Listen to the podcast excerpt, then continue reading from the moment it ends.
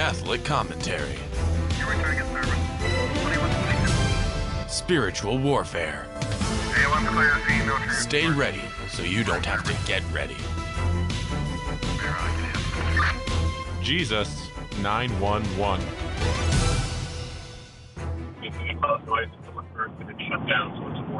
Soul Patrol Jesus 911. My name is Jesse Romero. I'm on my way from uh, from my house to downtown Phoenix, Arizona. There's an Arizona uh, March for Life, and we're going to participate. Hopefully, there's hundreds, if not thousands, of people that are be down there uh, advocating for for the unborn. I got my partner Paul Clay on today. Paul's from calling from an undisclosed location somewhere in Nevada. Paul, are you on? Yes, yes, I'm on. I'm here. I'm here at the desk while you're in the field. You kind of remind me of uh, the Holy Spirit, Jess. Although uh, we can't see you, your presence is uh, your presence is felt. hey, Paul. It's all good. yes, sir.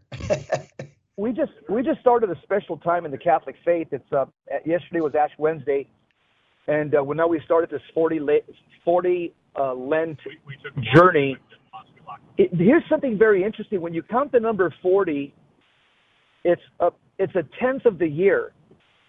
40 days out of 12 months, it's a tenth out of the year. And so what's happening is God is asking us to tithe. Lent is a time for Catholics to tithe to God with more prayer, more fasting, and more almsgiving. What can you tell us about this the season of Ash Wednesday and Lent, Paul? Yeah, Jess. So, uh, as everybody knows, every good Catholic knows that Ash Wednesday is the first day of Lent. And, uh, you know, it's kind of funny because uh, if you're not Catholic and they see us walk around with ashes on our for- on our forehead in the getting a lot of feedback, Jess. I don't know what that is in the background.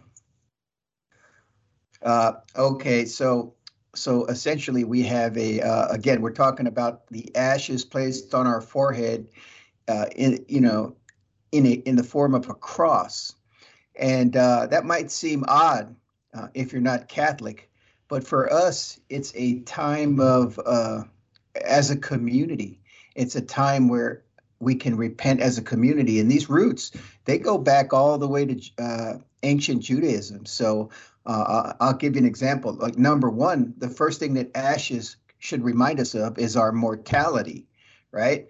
Uh, in Genesis 3:19, and by the way, the church uses all of these references, you know, these scripture references, you know, actually in the readings. But in Genesis 3:19, um, Adam and Eve, after they sinned, God declared, uh, "Till you return to the ground, for out of it you were taken, and to dust you shall return." Uh, that was a result of sin. And so the dust reminds us that we're we're just mortal. Uh, we're you know we're only here temporarily. Um, the other thing you know that comes to mind is, uh, and I'll read it. It's uh, in Daniel uh, chapter nine, verse three. This is what he says. Then I turned my face to the Lord God seeking him by prayer and supplications with fasting and sackcloth and ashes. I prayed to the Lord my God and made confession, saying, O Lord, the great and terrible God who gives covenant and steadfast love with those who love him and keep his commandments, we have sinned and done wrong and acted wickedly and rebelled, turning, turning aside from thy commandments and ordinances. You know, um, there we see Daniel, he's actually doing penance for the people. And so uh, again, you, you you see his this idea of fasting and sackcloth and ashes. And sackcloth was a, like a rough cloth that would actually be uncomfortable, you know, and and uh, if you put it on. And again, there again, uh, you know, with pointing the way to the fact that uh, you know we have sinned against God and uh, we need to repent. So that's that's one of the main themes in this Lenten season, and it's a time when we as Catholics can uh, get back to our spiritual roots. Are you with me, Jess? Paul, yeah, I'll tell you what I like. I like to see people, for example, some of the people in the mainstream media, you know, I saw some on Newsmax, some on Fox News. They had the ashes on their forehead. Some politicians I saw in Congress had ashes on their forehead. Uh, I, I, that I, I give them a lot of props because it does take a lot of courage to walk around in public, being a congressman, a senator, a judge, a prosecutor, a chief of police, uh, a news anchor. It takes guts to wear your ashes because you're going to get, you know, they're going to take jabs at you, the left, the secular humanists that you work with. And so kudos to all those people that were uh, openly wearing their ashes yesterday. And it's a time for Catholics to share their faith. Uh, when they, because people are going to make comments and say, "Hey, you got a smudge on your forehead." Uh, it's a time to say, uh, no. It's just a time for us as Catholics uh, to remind us, like you said in Genesis 3:19, "From ashes we came, to ashes we shall return." Life is short; eternity is forever. Uh, a mark with the a, a mark with the cross of Christ, and uh, for the next 40 days, I want to tithe to God. I want to make my uh, relationship with God yes. stronger the next 40 days. Simple, simple. Yes. Response like that. Yeah. Paul, let me ask and, you a question. And, when and, you were a, when you when you were a Protestant for 20 some odd years, and and and you saw people with ashes, what did you think when you were when you were a Protestant?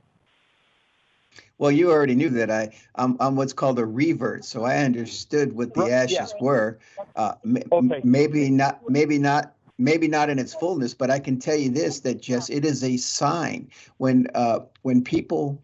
Uh, uh, you know, uh, especially when we as Catholics, as a community, we, we, you know, we walk around and we have the sign of the cross, those ashes on our forehead. You know, it points uh, and communicates a message to the world. And if anybody wants to, you know, ask the question, well, I wonder why they do that. And then they understand that, listen, we need to, you know, as human beings, we need to understand our our position before God. And God gives us this opportunity to uh, uh, to do a little bit of navel gazing during this time. Uh, and and during the 40 days, just um, uh, the church, you know, she calls us to fa- she calls us to she, she calls us to I'm getting I'm getting I'm getting a lot of feedback. I don't okay. Go ahead. Just just just okay. She she calls us to fast uh, to overcome our disordered attachments to the physical uh, pleasures um, that's huge, right? We all have disordered attachments to, to physical things. And the church also calls us to intensify our giving, our alms giving, because uh, we have a, a, disordered attachment to possessions, to money, and to things. We talk about this kind of stuff. And then finally, uh, you know, the church calls us to intensify our prayer. Why? Because we have a disordered self love, Jess. Um, we have vanity, we have pride. Uh, so this is a, again uh, for me. I'm excited uh, to you know during this season because it get, it gives me an opportunity to uh, really um, uh, uh, spiritually rejuvenate myself and focus on the things that are important to God. Um, yeah, so that's what that's what it's about. And I'll tell you, when you look at Lent, uh, this whole 40 days theme, it's, it's very biblical. I mean, it, it's rooted very deeply, it, for, especially in the Old Testament. You have uh, Moses went to a mountain uh, to pray for 40 days and 40 nights, and he received the Ten Commandments. Yeah. You have Elijah, uh, Elijah that went on a 40 day journey uh, before he heard the voice of God in First Kings chapter 19. Uh, you got Jonah who preached in Nineveh for 40 days and 40 nights calling yes. the Ninevites in Assyria uh, to call them to yeah. repentance. So, so Jesus in Matthew chapter four, what he did is he basically followed the footsteps of the prophets, and this is a very Jewish thing to take a tenth yes. of the year, tithing, a tenth of the year, and to consecrate it to God. And so that's what we as Catholics do. The simple thing that you should say when somebody asks you, "So what's Lent, Mr. Catholic? You know, what's what's yeah. with the ashes?" Yeah. Just say, "What we're trying to do is imitate our Lord Jesus Christ. Like Whoa, I like that. Into prayer and fasting for 40 days, we're trying to do the same thing. That's all. It's a simple answer. Yeah. We're trying to imitate and, and just closely, more closely for 40 days. Yeah, and when and when people think of tithing, they, they automatically think of money, but the most valuable thing you can give to God is yourself. Um, you know, Jesus in, in Matthew chapter 11, just so you know, you know, we're talking about the roots of all of this.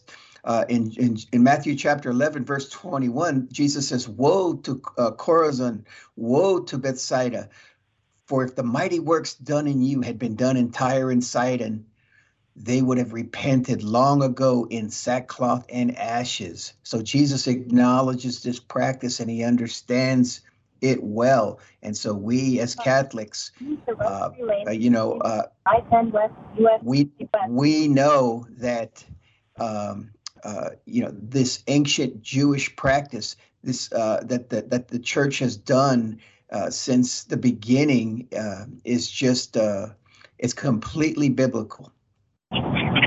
Absolutely. Uh, hey, you're listening to Jesus 911, Jess Romero, Paul Clay. I'm on my way to the Arizona March for Life. I'm on the freeway uh, with a carload of people, carload of uh, holy Catholics, and uh, on our way over there to. to, to is that that racket that I'm hearing? yeah, that's the racket you're hearing. You're going. What's all the feedback? I got a I got a truckload of people. Yeah. I can't even I can't even hear myself talk. hey, so uh, yeah, we'll be we'll, on the next talk. I want to talk about six things that every Catholic man should live by. I'll make it short and brief. Six things that every Catholic man should live by. You're listening to Jesus Nine One. Stick around. Don't go anywhere. We'll be right back.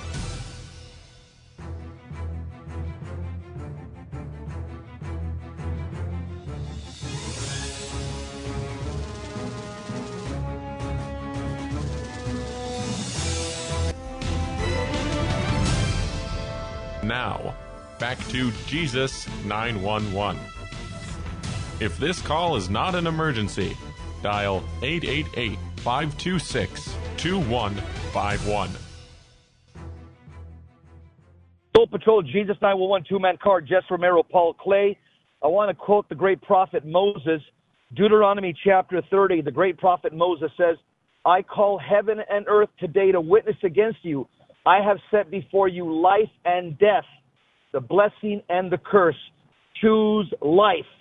Did you hear that, Joe? Mm. Did you hear that, Katie Hobbs? Did you hear that, Nancy Pelosi? Did you hear that, fake Catholics? Choose life. By the way, I'm, I'm, I'm with a truckload of people right now. We're on our way to Choose Life, to the Arizona March for Life. Uh, Paul, I want to talk now about somebody who's a, a, a man of goodwill. I think he tracks in the right direction. His name is Dr. Jordan Peterson. He's a famous psychologist from Canada. He wrote a book. It's called 13 Rules of the Catholic Gentleman's Rule of Life, or, or 12 Rules for Life from Dr. Jordan Peterson. I want to talk about six things that he talks about that are essential that every Catholic man should live by. Uh, this is good. Uh, okay. Uh, this is good. Uh, this is good red meat for, for men. Number one, he says, "I will fear love and honor God above all others, even at the cost of my own life. In other words, mm. rule number one for men is before anything else, we must fear, love, and honor God above anything else. Sports, recreation, yes. your job, your hobbies. God must be first. And and when we as Catholics, when we as Catholic Christians say fear God, we don't mean the Muslim fear of God. Muslims have mm. what's called a servile fear of God. That means it's a slave master relationship. When a Catholic Christian says we fear God, that means uh, uh, that means a, a son father relationship or a daughter father relationship. It's it's a filial yes. in Latin, which means we, we love we we love we fear God because we don't want to offend Him. So there's a different yes reverence fear. Yeah, and reverence. It's a reverence and a devotion to God. It's not a, a fear of a slave like like taught in Islam. Any comments? Yeah, uh, again, it's it's a rev- reverential fear of God, and um, this is proper. Uh, as you said, Jess, we have a relationship with God that's unique. Behold, what manner of love the Father has given unto us, that we should be called sons of God, and such we are. And th- this is a huge difference between uh, uh God as He has revealed Himself through the one holy Catholic and apostolic faith, the Catholic Church, and Islam. That was that was a great point. Um, uh, let me go into the second point, Jess. He says, "I will honor holy things and treat them with respect." Once upon a time, sacred things were treated as sacred. Even in Western churches, a screen separated the sanctuary and altar from the people. The highlight, uh, this highlighted the Mass as a holy moment, not some ordinary event. By the way, this is exactly why uh, we receive our, our blessed Lord on the tongue, not, not only because we're unworthy, Amen. but but yeah. it, it, it, it, you know, this is not common. This is something uh, you're actually receiving God, body, blood, soul, and divinity, our Lord Jesus Christ. Um, yes. So uh, we now live in a world that has lost all sense of the sacred. Boy, he's right on the money on that one. Even in some Catholic churches, you have people who trivialize what is holy. we don't want to drag God down to our level. Sure, Christ came down in the flesh but this was to raise us up to share in his divine life. Jesus is your Lord. Remember this and be reverent. I like that. You know, uh, you know, the the reason Christ came down was to bring us up, not you know, not to drag God down to our level. yeah, it's a, that's that reminds me of what the great church father Saint Athanasius he said back back in the fourth century. He said. Uh, uh, God became a man so that men can become gods. Now, of course, none of us are going to become a god like the Mormons think, but what he means by that is that God's going to divinize us, or as they say back in the Eastern Catholic Church, theosis. We're going to become like yes. God through participation. That, that's what that's what Athanasius meant. Yeah. Point yeah, yeah. Three, so that men will become three. holy like God. Yes. For yeah, exactly. Point number three uh, uh, for men. I will learn to pray as if my eternal salvation depends on it. God created us to be in a relationship with Him, and prayer is that bedrock of the relationship. I mean, how can you have a good relationship with anybody if you don't talk to them? If you want to stay married for any length of time, you better be talking to your spouse. If you want to be in a relationship with God, you better be talking to God. We call that prayer. Now, again, prayer could be spontaneous. It could be liturgical. It could be rote. It could be meditative. However you choose to approach God, just do it. Like the, the old Nike commercial says, the more you pray, the stronger your soul grows. And of course, there's going to be ups and downs. I get that. But but we as Catholics don't let your emotions dictate your behavior. We have to try yes. to, and I tell guys especially, guys say, "Man, I'm bored when I pray, dude. I can't do it." I, I say, "Dude, smash through it, break through it." Okay, as they say in the army, soldier on. You got a kid in the army. I have a kid in the army. Soldier on. Uh, uh, or as they say in football, smash mouth football. Grab that football yeah. and run and give me two yards. Go go down the middle. I tell guys, dude, smash through the boredom. Just do it. God will honor you. Yeah. He'll look at you like, man, my, look at my son there. He's bored, he's distracted, but he's fighting to pray to me. God honors your well, effort. Just do it, guys. Well, yeah, and just I have a couple of comments on this one. Number one, there's three forms of, of prayer. Uh, there's individual prayer, which is good, and then there's you know community prayer when you pray with others. That's better. And then the highest form of prayer is liturgical prayer. And the reason why liturgical prayer, a lot of people would say, well, why is liturgical prayer the highest prayer? Well, number one, the liturgy, as you know, that we celebrate in the Mass, according to St. Pope Pius X, it is the greatest prayer in the world. Uh, the mass is yeah. the greatest prayer in the world and when you when you pray liturgical prayers and you can do it uh, also on your own essentially what you're doing is um, you're you're you're praying uh, sacred scripture. You're praying the words of God, the words God gave us back to God, and nothing could honor God more than His own word. And we know that that word is a person, namely the Lord Jesus Christ.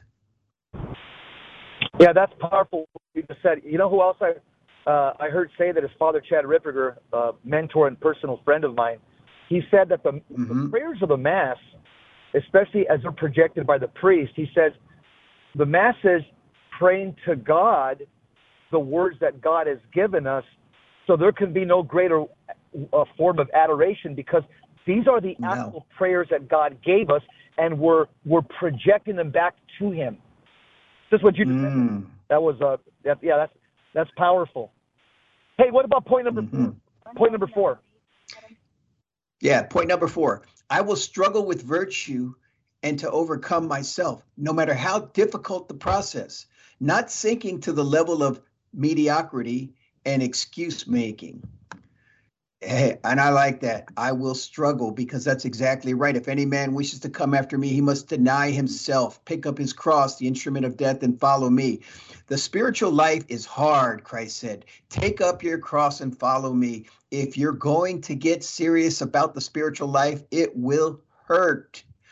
Growing spiritually involves dying to yourself and your love of pleasure, comfort, success. Not that those things are bad in, in and of themselves, but you can let them dominate you. That's why penance is an essential part of spiritual life. We have to mortify our desires for food, drink, sex, and other pleasures so that Christ can reign in us. And just I, I am just going to say it, you know, um, listen, as as as I quote often, G.K. Chesterton, we're only in this world to get out of this world. When you understand that the world is fallen, when you understand that uh, that God has graciously graciously given us and made us partakers of the divine nature, that and and and and as a result of that, then He has allowed us to go out into the world and be an extension of the ministry of God Himself, the Lord Jesus Christ. Um, uh, you know, we're on the Titanic, it's going down, and we have a job to do. We're not here for pleasure right now. We're not here to be distracted with the, you know, with things as if there's nothing wrong. Look around. Uh, look at what's going on in society. Um, we call this church militant for a reason it's all hands on deck and it's time to get involved and to uh, you know join in and share in the ministry of christ which is what? I came to save that which is lost. Paul it's interesting you say that because uh, one of the agents of the antichrist his name is klaus schwab he's he's uh, he's on record saying that by 2030 none of us are going to own anything and we're going to be happy. Well guess what? uh, by 2030, who knows? At the rate things are going right now, Jesus Christ, our Lord and Savior, may be back before 2030. I'm just saying. I'm not a prophet. Mm-hmm. I'm just mm-hmm. saying. Uh, we may not see 2030 if uh, if if we don't uh, correct this ship, especially this president uh, that's got us involved in in uh, the, the the the preliminary stages of World War III, which is very dangerous. Yes. Point number five. Yes uh, the article says, I will prefer the Beatitudes to the world's values, remembering the truth that if anyone loves the world, the love for the Father is not in him. the world operates in a, in a very clear paradigm. The world operates exactly opposite of God's order because the world emphasizes what? Power, pleasure, prestige, revenge, look out for yourself. But when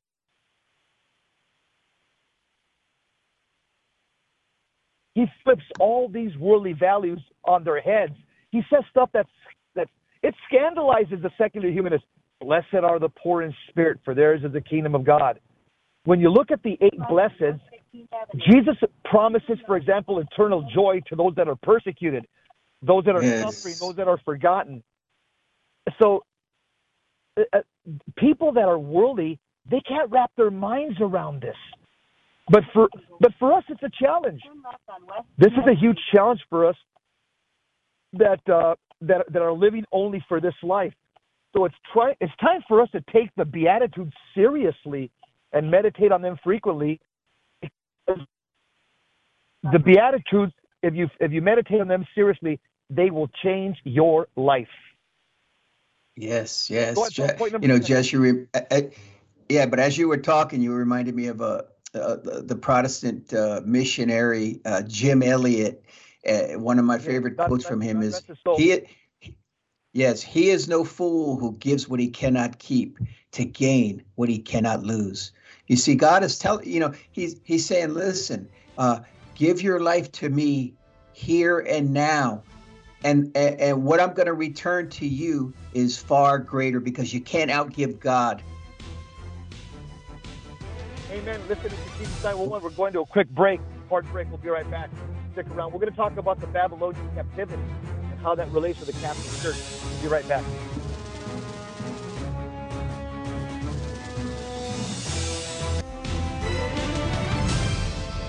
Now, back to Jesus 911.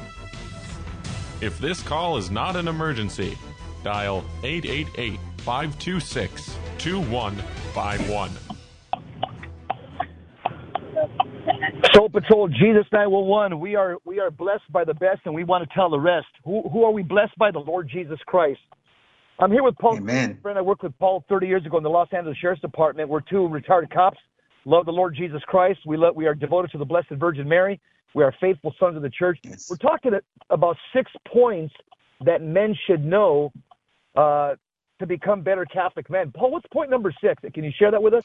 Point, yes, point number six.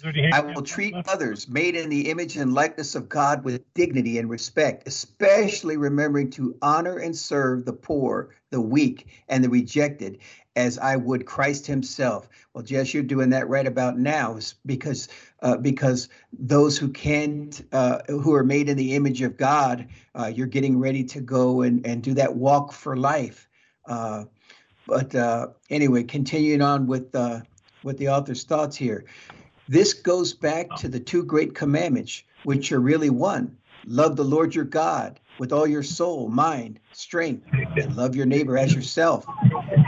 Each one of us is made in the image and likeness of God.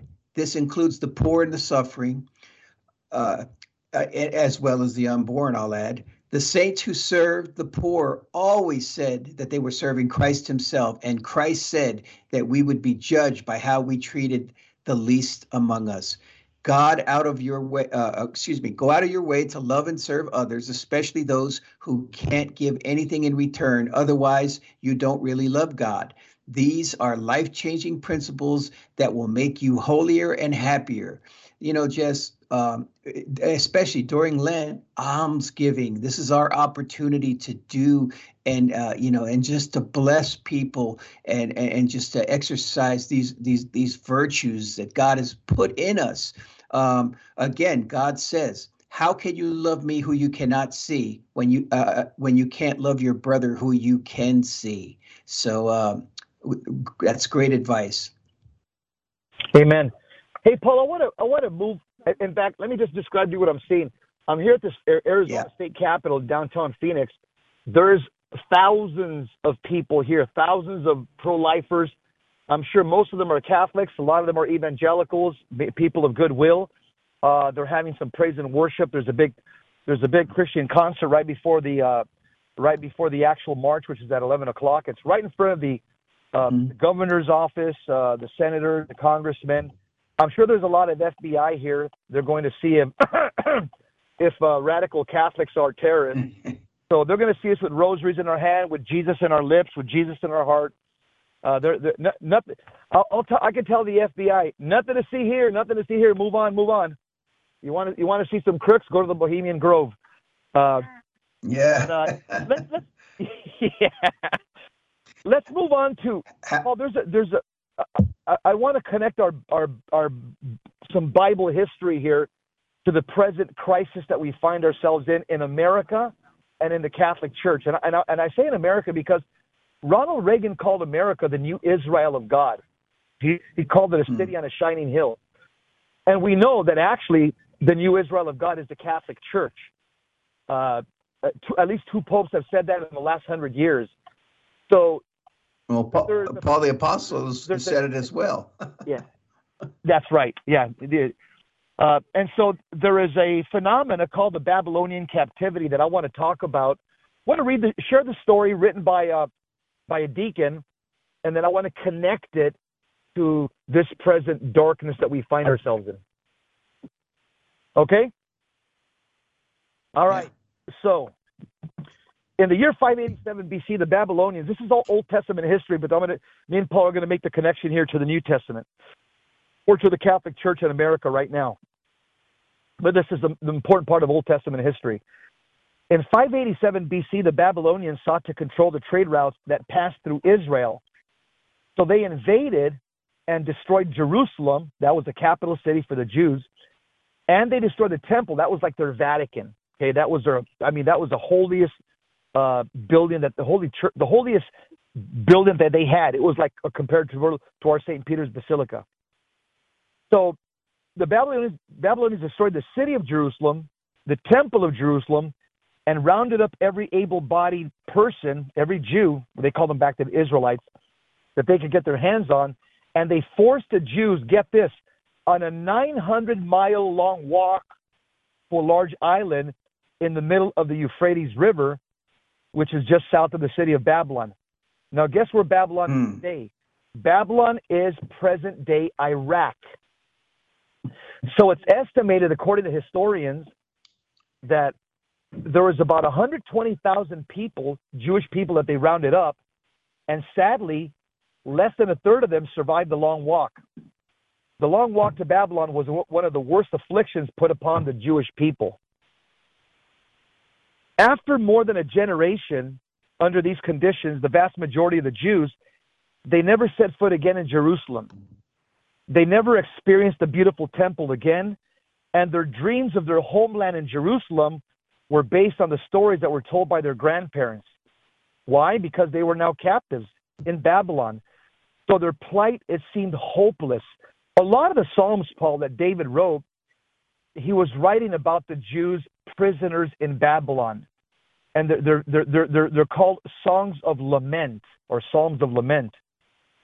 And so God looked down upon his, his, his children, the Israelites, and God prompted someone to write in the name of Isaiah and give voice to the Lord's promise so that, as Isaiah writes in chapter 49, verse 6, Isaiah says that he would raise up the tribes of Jacob and restore the survivors of Israel.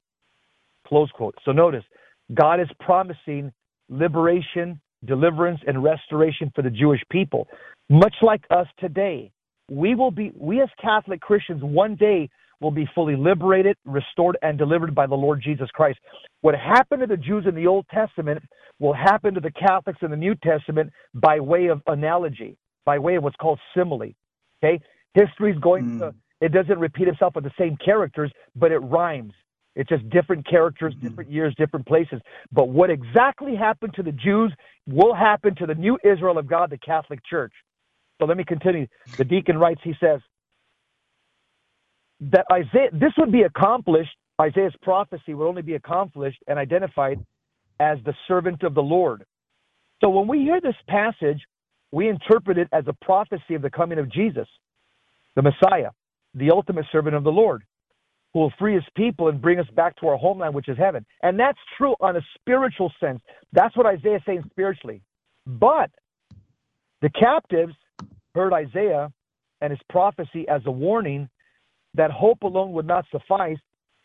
Rather, they had to put their faith in God that He would, as promised, send someone to liberate them from captivity and return them to their homeland. So the message was very clear by Isaiah.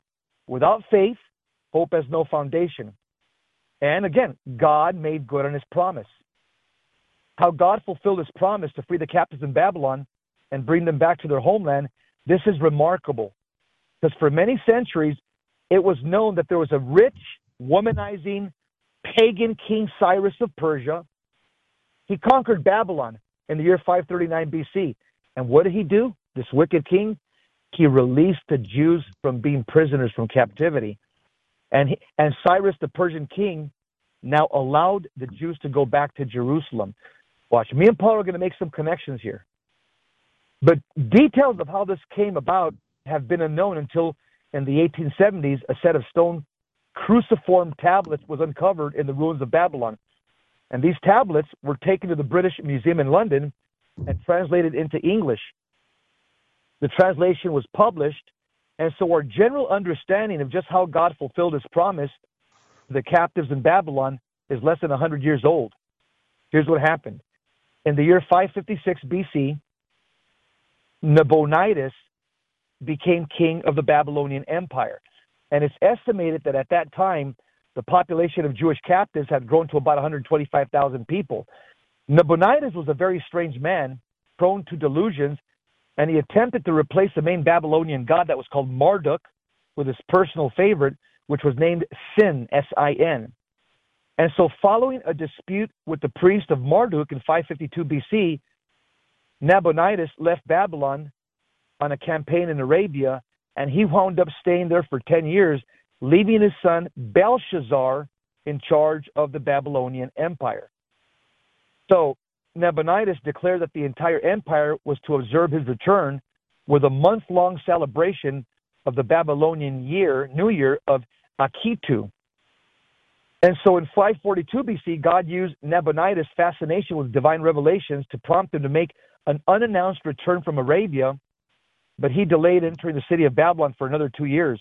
Upon entering the city in 539 BC, Nabonidus declared that the entire empire was to observe his return with a month long celebration of the Babylonian New Year of Akitu. The festivities were to include everyone in Babylon's army as well. Thus, or they this ignored the fact that the Persians were invading the Babylonian Empire from the north. And so this is what happened. The conquest of Babylon ended without a skirmish. Not a single one of the captives was placed in danger. And so on the seventh day of the New Year celebration, the Persians overran the city of Opis and destroyed it. Nabonidus and his court ignored this. Nothing was going to detract from the celebration of his return. And so on the 14th day of the celebration, the, the Persians took the city of Sippar, facing no resistance at all from the Babylonians. Again, the Persians' advance was ignored in Babylon. Finally, on the 16th day of the celebration, the Persian general, Gobryas, marched his troops through the unguarded gates of Babylon right up to the palace, seized Nabonidus and his drunken associates, and ended the conquest of Babylon, taking the Jews captive without a skirmish. And right after this, this is where the Persian king Cyrus entered the city of Babylon, and he fancied himself as a, brilliant military strat- strategist, but he's the one that rescued the Jews. Me and Paul are going to make some connections on the next segment on how the rescuing of the Jews in, in 539 BC, what's going to happen to the Catholic Church in the future as well. We'll be right back. Jesus 911, two man car. Stick around, don't go anywhere.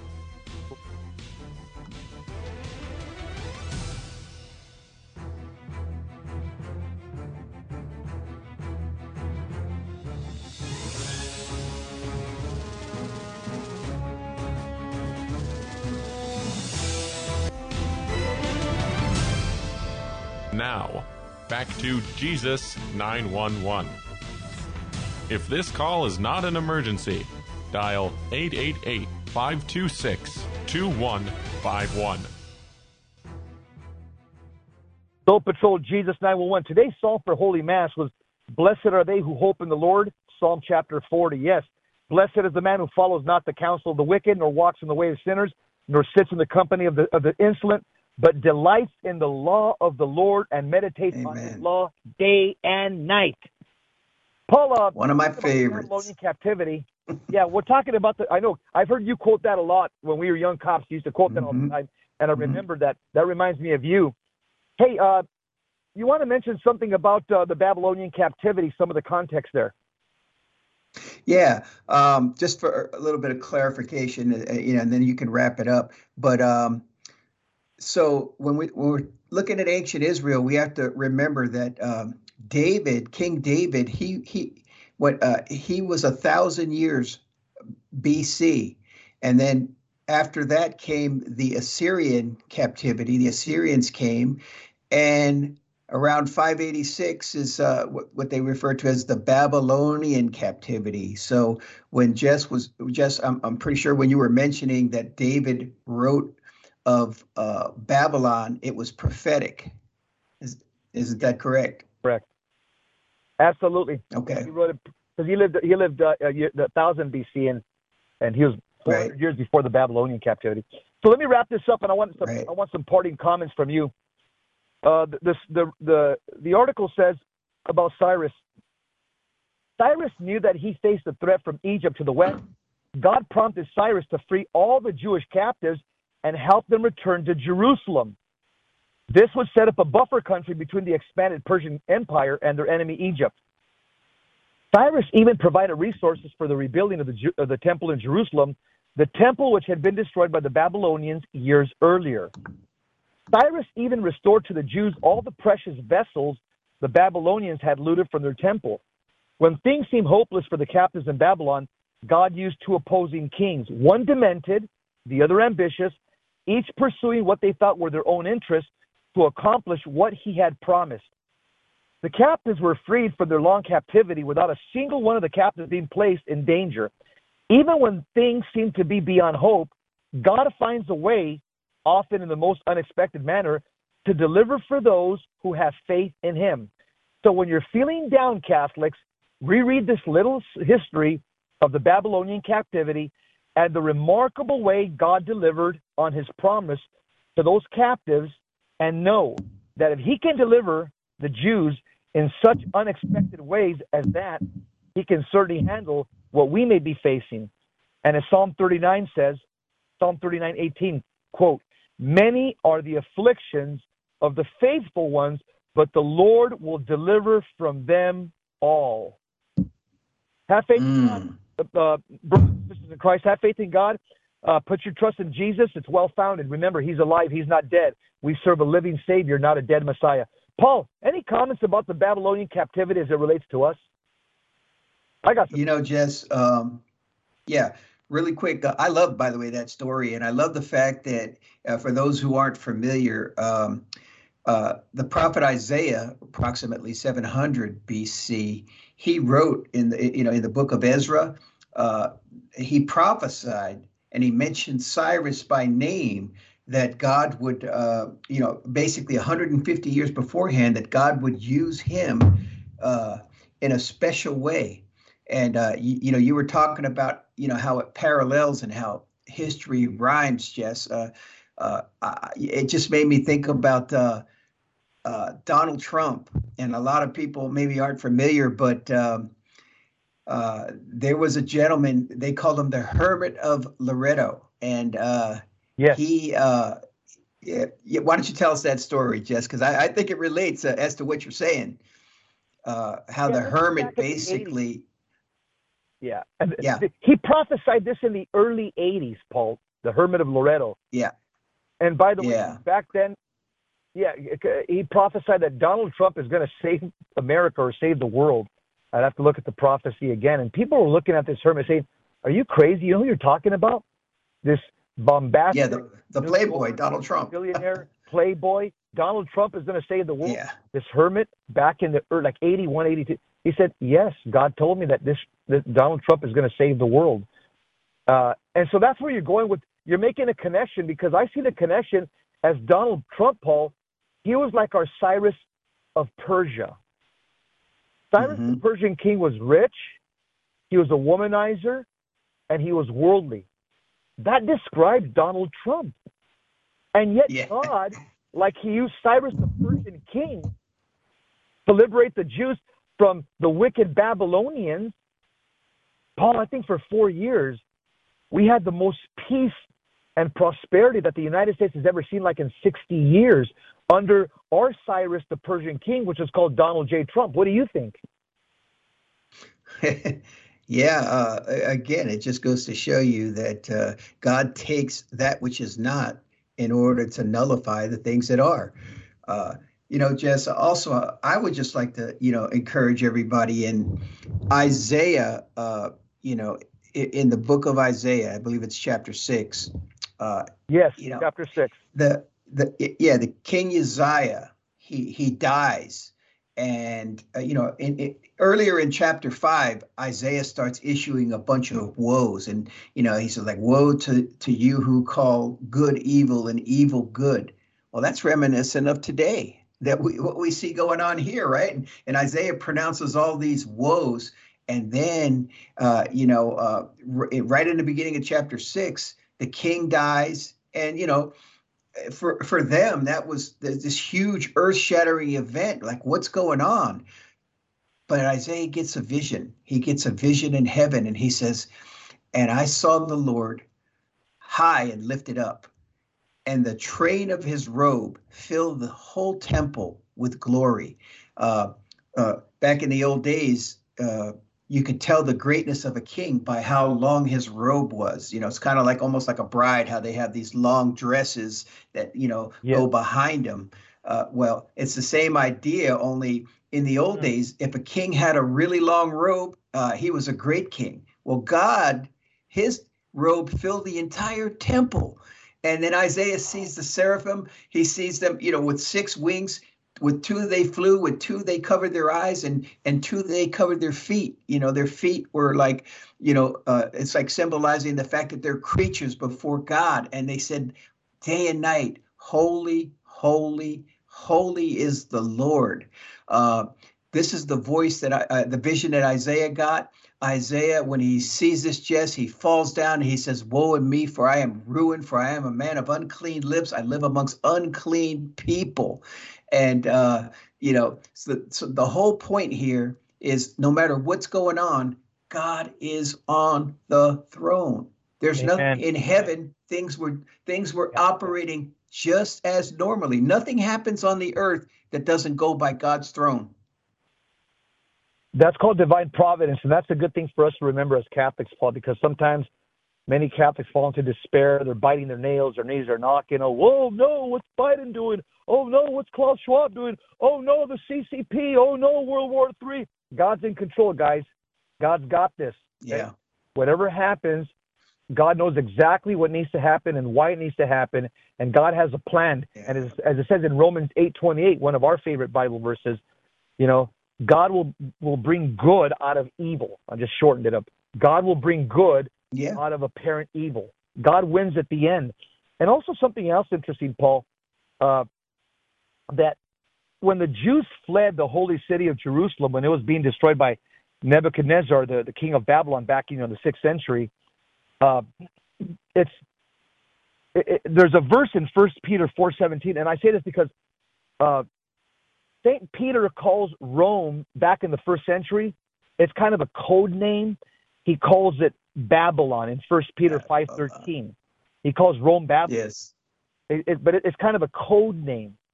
But notice yes. he also says in 1 Peter 4:17, for judgment to begin with the household of God. And if it begins with us, mm-hmm. what will be the end of those who do not obey the gospel of God? In other words, yes. uh, just like what God allowed to happen to Jerusalem, to be destroyed by Babylon, God allowed Babylon to be destroyed by the Persians. Guess what? Uh, history rhymes. Just there's different characters and different dates and places. But the fact is, the judgment that we the right now what we see in the Catholic Church is a judgment of God. What is a judgment of mm-hmm. God? Two things. St. John Eudes says wicked prelates are the judgment of God, and number two, chastisement, purification of the church. That's the judgment of God. Yes. And uh, that's what we're seeing now. You know, oh yeah, Jess. It sounds to me like you're saying we're going to the woodshed. yeah, we're going to the yeah, but St. Padre Pio says, I'm going to wrap it up because we got, uh, we're, we're down to the wire here. St. Padre Pio says, pray, hope, and don't worry. Worry is useless. God is merciful, and God will hear your prayer. Remember, church, remember, family, we're called to be great saints. Don't miss the opportunity. You were born for such a time as this. God allowed yes, you to yes. right now because He wants you to be Saint Paul, Saint Jess, you know, uh, eh, eh, eh, Saint yeah. Anita, uh, it, it, God has put us for such a time as this. So we've got to set ourselves apart from this corrupt generation because we were born to stand out. We're not meant to fit in, Paul. Go ahead, wrap it up. Yeah, yeah, yeah. And remember, uh, King David said, I will not be afraid, though 10,000 men set themselves against me round about. Listen, even one with God as a majority. Uh, remember that. Listen, uh, God wants us to walk by faith. And uh, again, we might not be able to see the way, but God sees the way. And all we have to do is simply trust and obey.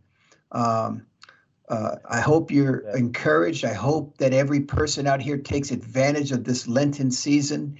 Uh, and and uses it as an opportunity to repent and turn to the Lord. That's right. Mark 1:15, repent and believe in the gospel, family.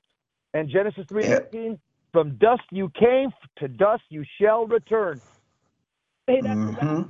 Uh, that's a wrap. Uh, thanks a lot, Paul. Thanks for going 10-8 with me uh, on this two-man car. Uh, have a yes, yes, brother, and, and, and we'll talk. You, guys, you guys stay. Yeah, you guys stay safe out there.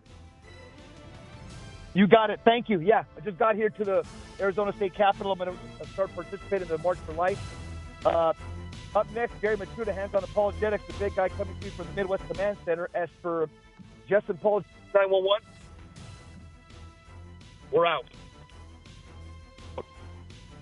EOW, end of what? God bless you. Keep the faith. See you soon.